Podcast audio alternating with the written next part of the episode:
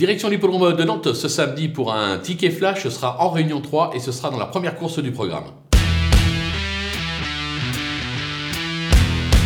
Dans cette épreuve, on va tenter le numéro 3, euh, La Baroche, euh, qui a montré quelques moyens à la saison dernière. En effet, 5 euh, tentatives, 5 accessites à la clé, toujours pas de succès. Et pourquoi pas, dès ce samedi, sur l'hippodrome nantais, la course est ouverte, l'entourage est assez confiant. Je pense qu'elle est capable de montrer de belles choses et enfin de le passer en tête, ce poteau, raison pour laquelle on va la tenter gagnante et placée.